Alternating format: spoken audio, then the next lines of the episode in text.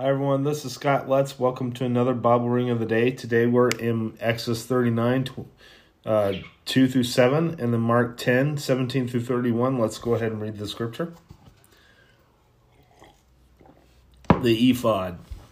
They made the ephod of gold and, and of blue, purple and scarlet yarn, and of finely twisted linen. They hammered out thin sheets of gold and cut strands to be worked into the blue, purple, and scarlet yarn and fine linen, the work of skilled hands. They made shoulder pieces for them for the ephod, which are attached to two of its corners, so it could be fastened. Its skillfully woven waistband was like it, of one piece with the ephod and made with gold, and with blue, purple, and scarlet yarn, and with finely twisted linen, as the Lord commanded Moses. They mounted the onyx stones in gold filigree settings and engraved them like a seal with the names of the sons of Israel. Then they fastened them on the shoulder pieces of the ephod, a memorial stones for the sons of Israel, and the Lord commanded Moses, as the Lord commanded Moses.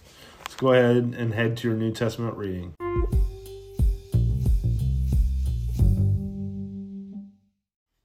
Right, so we're in Mark uh, 10, uh, 17 through 31. Let's go ahead and read the scripture. The rich in the kingdom of God. Just as Jesus started on his way, a man ran up to him and fell on his knees before him. Good teacher, he asked, what must I do to inherit eternal life? Why do you call me good? Jesus answered. No one is good except God alone. You know the commandments you shall not murder, you shall not commit adultery, you shall not steal, you shall not give false testimony, and you shall not defraud. Honor your father and mother. Teacher, he declared, all these I have kept since I was a boy. Jesus looked at him and loved him. One thing you lack, he said. Go sell everything you have and give to the poor, and you will have treasure in heaven then come follow me. At, at this, the man fell, man's face fell. He went away sad because he had great wealth. Jesus looked around and said to his disciples, How hard is it for the rich to enter the kingdom of God? The disciples were amazed at his words, but his but Jesus said again, Children, how hard is it to enter the kingdom of God? It is easier for a camel to go through the eye of a needle than for someone who is rich to enter the kingdom of God. The disciples were even more amazed and said to each other, Who then can be saved? Jesus looked at them and said, With man that is impossible, but not with God. All things are possible with God. Then Peter spoke up, We have left everything to follow you.